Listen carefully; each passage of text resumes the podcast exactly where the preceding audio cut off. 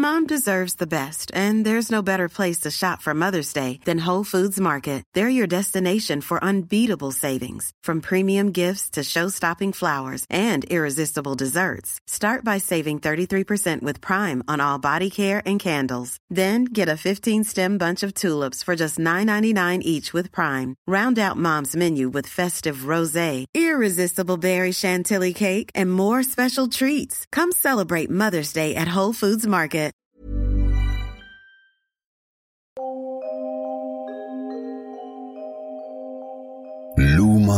Bahay Magandang hapon po sa Sitio Bangungot.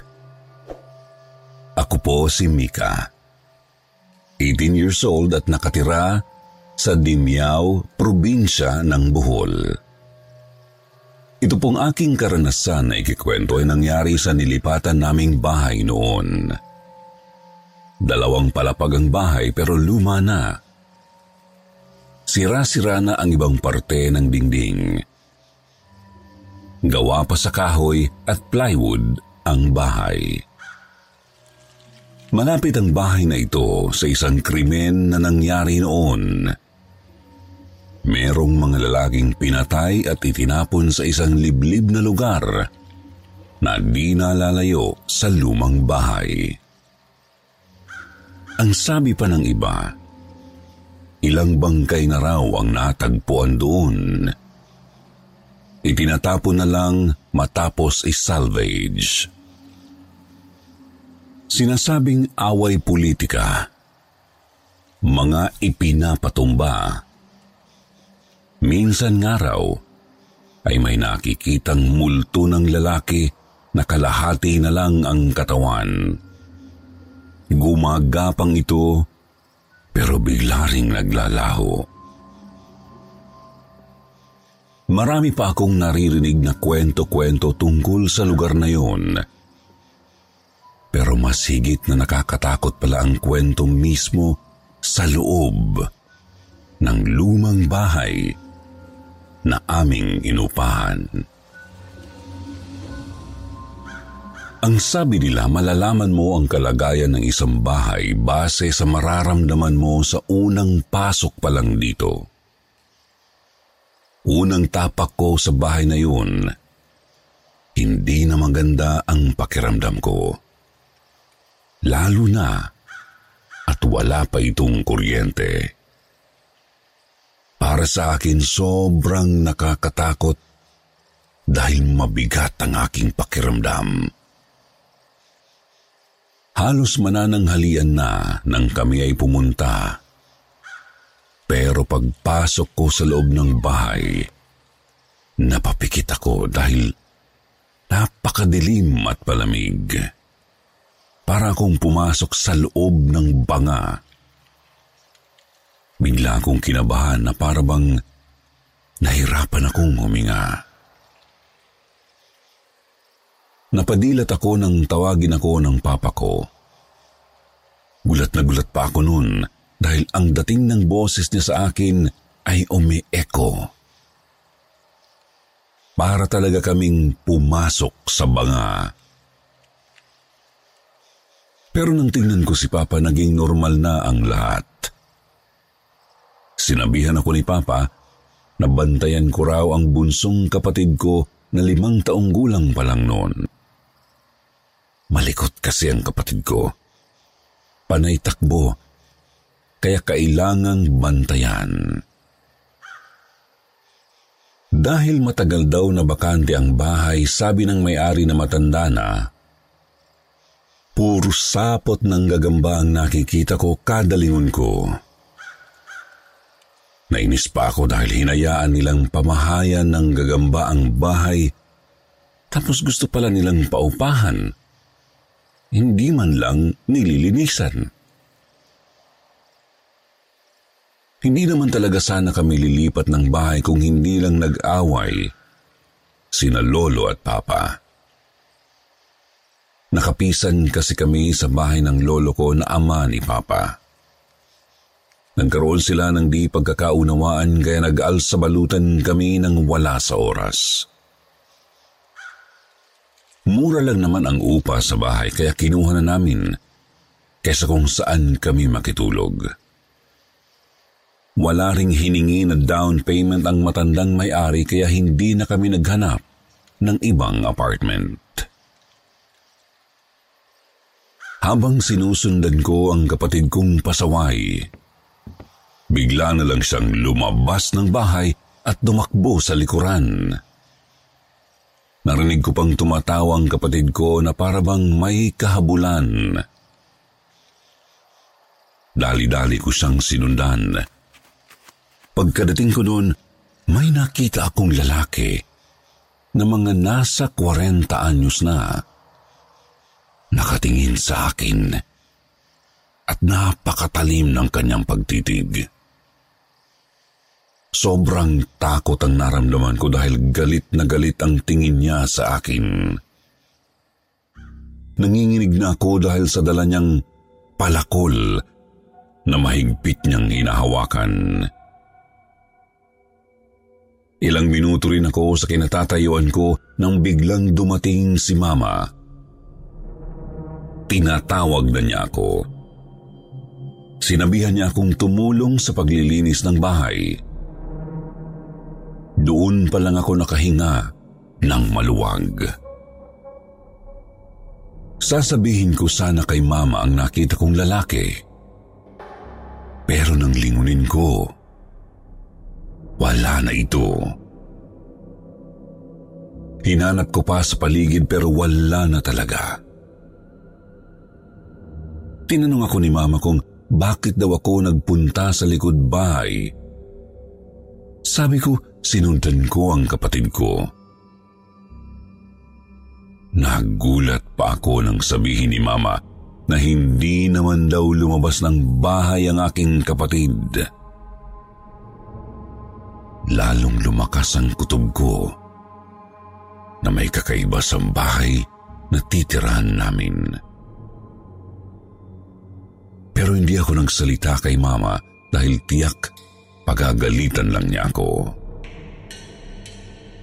Pumasok na kami sa bahay pero hindi na mawala sa isip ko ang lalaking yun. Natakot ako bigla dahil naisip ko na baka mamamatay tao siya. Sa may pintuan pa lang ay naririnig na namin ang kapatid ko na nagsisisigaw sa ikalawang palapag ng bahay. Dali-dali kaming umakyat ni Mama at naabutan namin siya na nagsasalitang mag-isa na parang may kaaway. Tinawag siya ni Mama. Pagkalapit niya ay umiyak siyang nagsusumbong. Sabi niya gusto raw agawin ng batang babae ang laruan niya. Panay pa ang turo niya sa may dingding. Pero wala naman kaming nakitang bata. Hindi na nagsalita si Mama. Hinawakan na lang niya sa braso ang kapatid ko at sinabihan na sa ibaba na lang maglaro. Pagkababa namin, sinabihan ko si Papa na maghanap na lang kami ng ibang bahay. Bahala na lang kung maliit basta walang nagpaparamdam at nagpapakita sa amin. Pero ang sabi ni Papa baka lang daw sobra kaming napagod kaya kung ano-ano na lang ang nakikita namin. Alam kong mahirap paniwalaan ang nangyari pero pakiramdam ko talaga. Hindi kami ligtas sa bahay na nilipatan namin.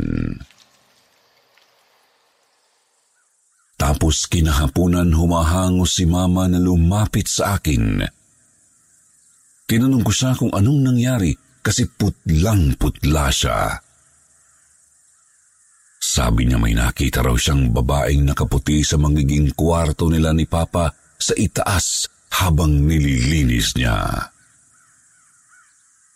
Sobrang naawa ako kay mama noon. Dahil nanginginig siya sa takot, sinabi kong sabihin na namin kay Papa. Pero ayaw niya. Masyado na raw maraming problema si Papa. huwag na raw naming dagdagan pa. Sabi pa niya, hindi naman daw kami magtatagal sa bahay na yun dahil ayaw rin ni Papa. Masyado raw maraming kailangang ayusin.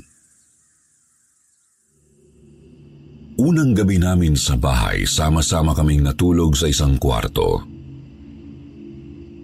Ayaw kong humiwalay dahil natatakot akong baka may maranasan na naman akong iba. Akala ko ay ayos na kapag kasama kong natulog sina papa at mama. Pero nagising ako nang may humahaplos sa paa ko na malamig na kamay. Pataas ng pataas hanggang sa binti ko. Bigla akong napatingin at nakita ko ang babaeng nakaputi. Parang ginigising niya ako. Sobrang lungkot niya. Sinisenyasan niya ako na tumahimik tapos itinuro pa niya ang pintuan. Parang gusto niya akong palabasin ng kwarto. Sa sobrang takot ko, nagtalukbong ako ng kumot tapos sumiksik ako kay mama. Nanggising si mama dahil sa pagsiksik ko sa kanya.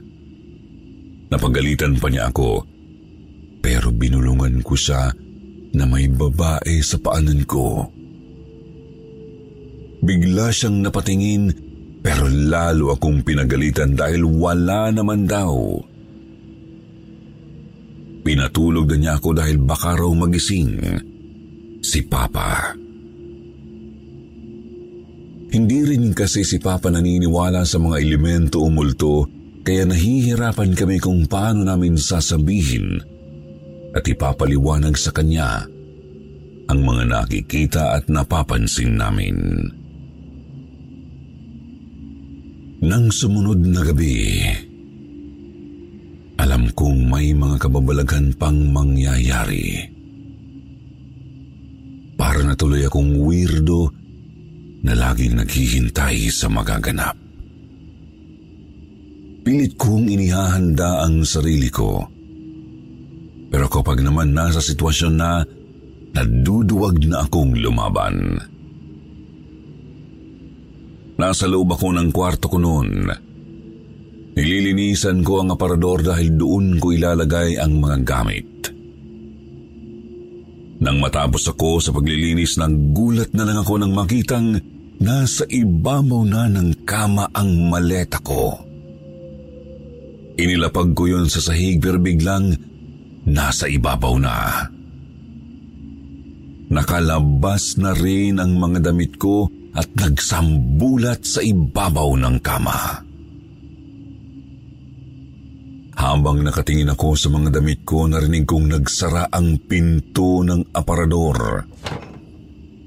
Nagsisigaw ako at dali-daling tumakbo palabas ng kwarto. Kinikilabutan na ako sa mga nangyayari at hindi ko na kaya pa ang magtagal sa bahay na yon. Hinanap ko si Papa at nakita ko siya sa kusina na may inaayos sa lababo. Umiiyak akong sinabihan siya na umalis na kami ng bahay na yon dahil hindi ko na kayang magtagal. Sinabi ko na rin na marami akong nararanasan na kung ano-ano. Pero katulad ng dati, hindi naniniwala si Papa. Sabi niya resulta lang daw yun ng kaka-cellphone ko. Hindi ko na alam kung ano ang gagawin ko kasi hindi naniniwala si Papa sa akin. Sinabihan ko na lang si Mama na samahan niya ako sa kwarto ko para ayusin ang mga gamit. Ilang gabi na akong walang maayos na tulog. Alam kong pati ang mama ko ay nababalisa na rin. Alas 11 ng gabi nang marinig kong bumukas ang pinto ng kwarto ko.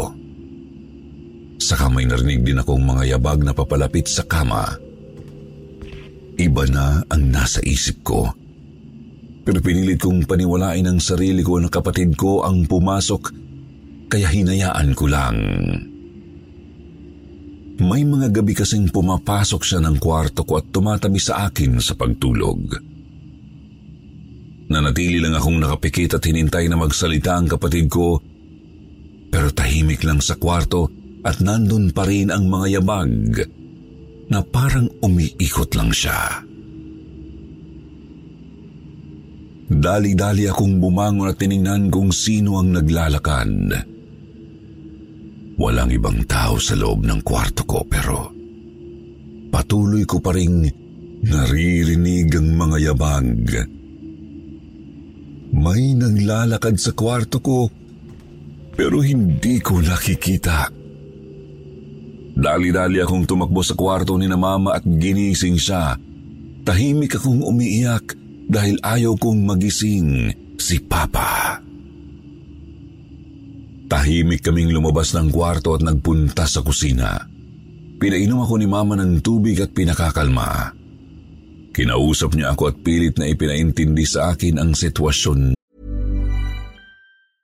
Life is full of awesome what ifs, and some not so much, like unexpected medical costs. That's why United Healthcare provides Health Protector Guard fixed indemnity insurance plans to supplement your primary plan and help manage out of pocket costs. Learn more at uh1.com. Hey there, it's Michelle Norris. I'm host of a podcast called Your Mama's Kitchen. When I travel, I'm usually looking for a way to find a taste of home when I'm not at home. And one of the things I love to do when I am at home is entertain. And Airbnb allows me to do that. When I was in California recently, I rented a house that had a great kitchen. And when we were sitting around the table, we're all thinking, we're in someone else's house. Someone could be in all of our homes as well. If you have a home, but you're not always at home, you have an Airbnb. Your home might be worth more than you think. Find out how much at airbnb.com/slash host. Namin. Wala talaga kaming ibang mapupuntahan. Wala kaming ibang magawa kundi ang magtyaga sa bahay na yun hanggang sa makalipat kami uli. Habang nag-uusap kami ni Mama, biglang dumating si Papa. Pareho kaming nagulat ni Mama dahil akala namin ay magagalit si Papa sa amin. Pero nagtataka ako kasi tahimik lang si Papa. Tiningnan niya lang kami tapos umalis ulit at bumalik sa kwarto. Iniwan ako ni Mama at sinundan niya si Papa. Maya-maya ay bigla kong narinig ang napakalakas na sigaw ng kapatid ko mula sa kwarto ko. Dali-dali akong pumunta. Pagkapasok ko, nakita ko siyang nagsisisigaw at nanginginig na parabang may kinatatakutan. Tinatakpan niya ang kanyang tenga at paulit-ulit na sinabing, Tumahimik na kayo! Tigilan niyo na ako! Nagmamadaling dumating si mama at papa at tinanong kami kung ano ang nangyayari. Sabi ng kapatid ko, may umiiyak daw na babae at isang bata. Napakasakit daw sa tenga ang mga sigaw nila. Kinarga ni Papa ang kapatid ko at bumaba kaming lahat sa sala. Sa sala na kami naghintay ng umaga. Akala namin ay matatapos na dahil naniwala na rin si Papa sa amin. Kaya pala siya lumabas ng kwarto nila dahil nakarinig daw siya ng nag-iiyakan kasabay ng malalakas na kalabog. Nakakita rin daw siya ng lalaking naglalakad na may dalang palakol at nagsasalita na parang may tinatakot. Habang naghihintay kami na magumaga, nakarinig kami ng mga yabag. Parang mga naghahabulan. Panay kami lingon dahil hinahanap namin pero wala naman kaming makita. Pero dinig namin na nasa loob ng bahay nangyayari ang habulan hanggang sa nakakarinig na kami ng sigawan. Sigawan may nanghihingi na ng tulong mula sa kwarto ni na Papa. Sumisigaw ng tulong ang babae habang umiiyak. Puro kalabog na parang nagbubugbugan ang naririnig namin. Dahil puro kahoy ang bahay, ramdam namin ang yanig ng bahay dahil sa mararahas na galaw. Galit na galit ang boses ng lalaki habang sinasaktan ang pamilya niya. Takot na takot kami at nagsusumigaw na rin kami ni na mama. Kaya sinabi ni Papa na doon na kami sa labas magpaumaga. Para kaming pinalayas ng oras na yun dahil nasa labas kami ng bahay. Wala kaming tulog buong gabi dahil sa mga naranasan namin sa bahay na yun. Nang sumikat na ang araw, umalis na kami sa bahay na yun matapos magpaalam ng papa ko sa may-ari. Sinabihan kami ng tricycle driver na inarkila namin na may namatay raw sa bahay na yun na mag-ina dahil pinatay ng asawang nag-aadik. Pinalakol daw ang mag-ina at pagkatapos ay nagpakamatay rin ang lalaki. Alam ng mga taga roon ang kwento ng bahay na kahit ang may-ari ay ayaw nang pasukin ang bahay na yun dahil sa takot. Doon ko na naisip na kaya pala nung unang tapak namin sa bahay ay hindi pumasok sa loob ang may-ari. Pinaupahan lang talaga yun dahil kailangan ng perang panggastos sa anak nito na nagdadialysis. Hindi na kumibo ang magulang ko. Parang naintindihan naman nila ang kalagayan ng pamilya ng matanda. Pero sana, inisip din nila ang kahihinatnan ng mga uupa.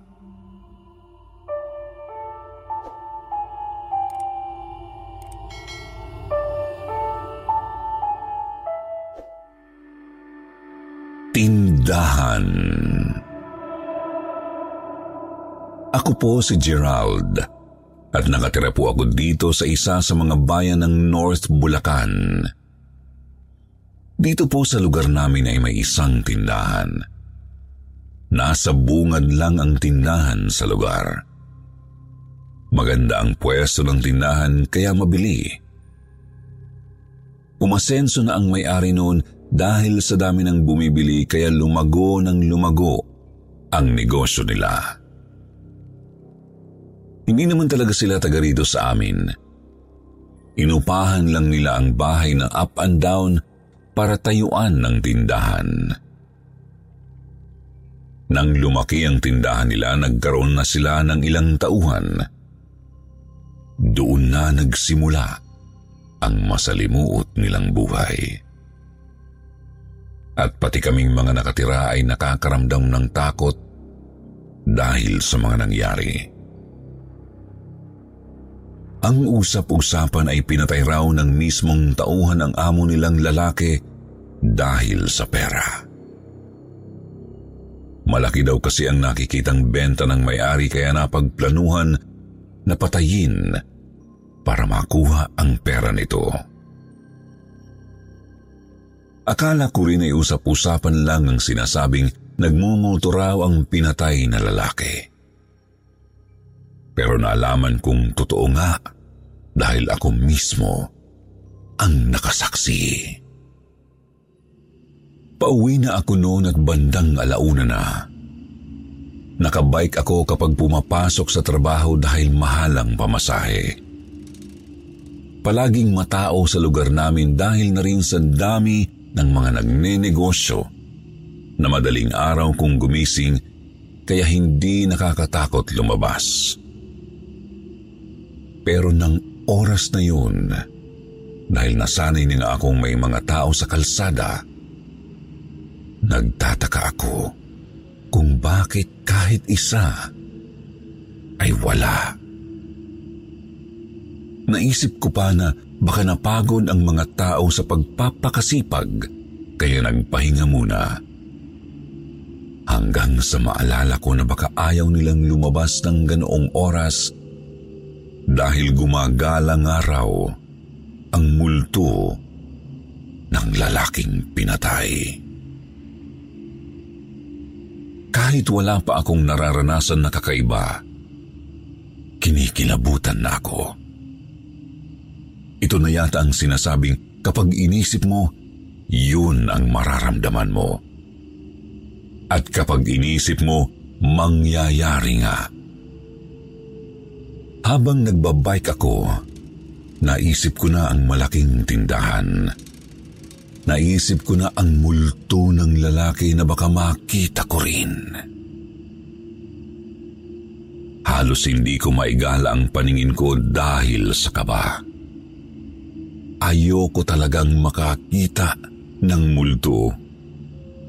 Pero sa kakaiwas ko nga doon naman nangyari ang ayaw ko. Nakaparada ang kulong-kulong sa labas ng tindahan. Ito ang sasakyan na ginagamit na service ng may-ari na pinatay. Malayo pa lang ako ay nakita ko ng may natutulog na lalaki sa sasakyan na yun. Tumaas na ang buhok ko sa ulo dahil ang bulto ng katawan ng natutulog ay tugma sa may-ari ng tindahan. May katabaan ang katawan at mabilog ang tiyan nito. Sobrang kaba ng dibdib ko noon habang papalapit sa kolong-kolong. Halos ayaw kong tingnan, kaso madadaanan ko kaya talagang makikita ko. Pigil ang hininga ko nang tumapat sa kolong-kolong na tricycle. Iniisip ko pa, huwag kang babangon kuya, please lang. Pero kung anong araw ang ayaw mo, siya namang mangyayari. Nataranta ako ng biglang uminat si kuya at para bang naghikab pa. Pagkatapos ay naupo na parang gigising na talaga. Yun kasi ang oras ng gising niya para mamakyaw sila ng mga paninda para sa kanilang talipapa.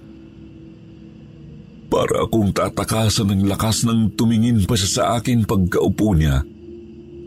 Napahinto ako sa pagpadyak ng bike at natulala sa kanya. Hindi ko magawang dumaan.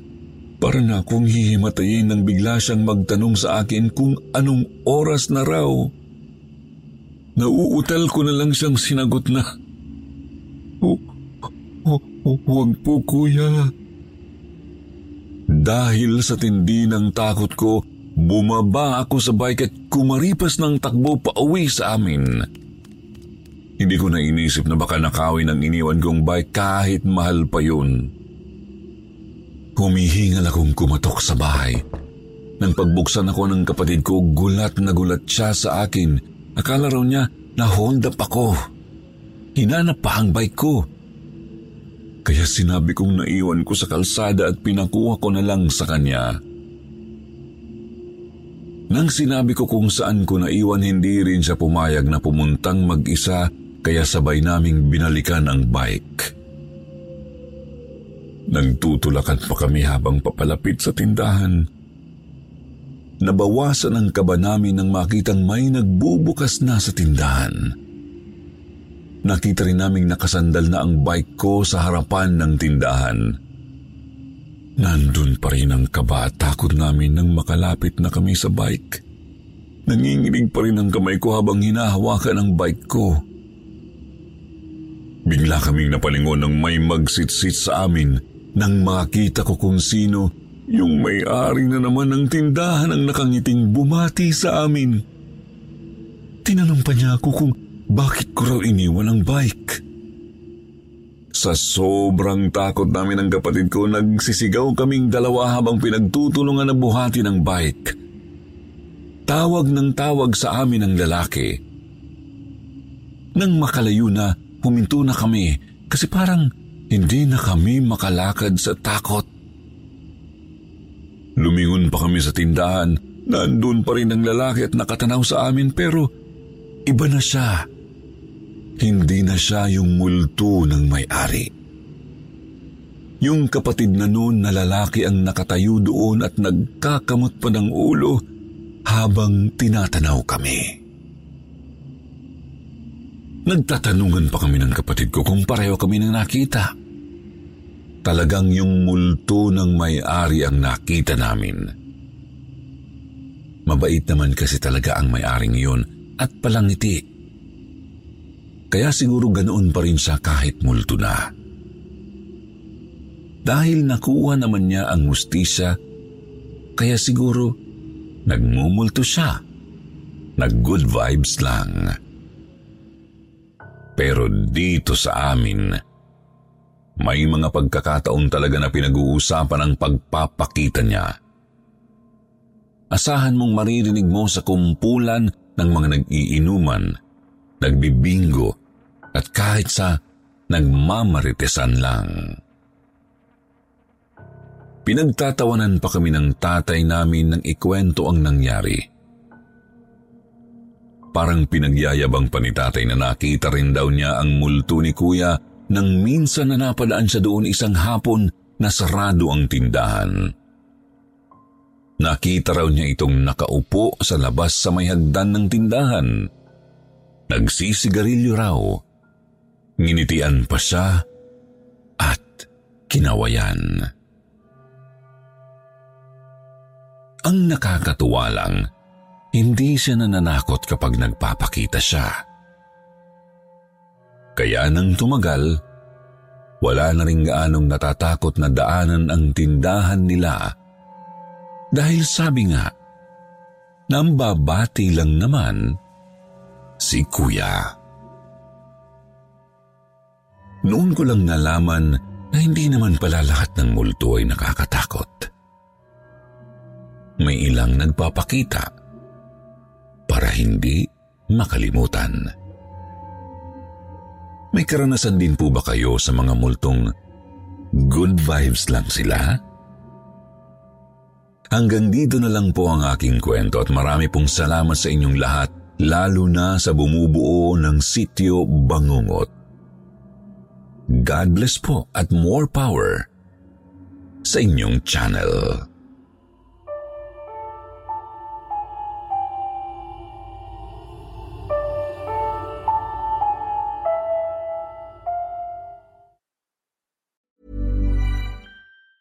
Even when we're on a budget, we still deserve nice things. Quince is a place to scoop up stunning high-end goods for 50 to 80% less than similar brands. They have buttery soft cashmere sweaters starting at $50, luxurious Italian leather bags, and so much more. Plus, Quince only works with factories that use safe, ethical, and responsible manufacturing. Get the high-end goods you'll love without the high price tag with Quince. Go to quince.com/style for free shipping and 365-day returns.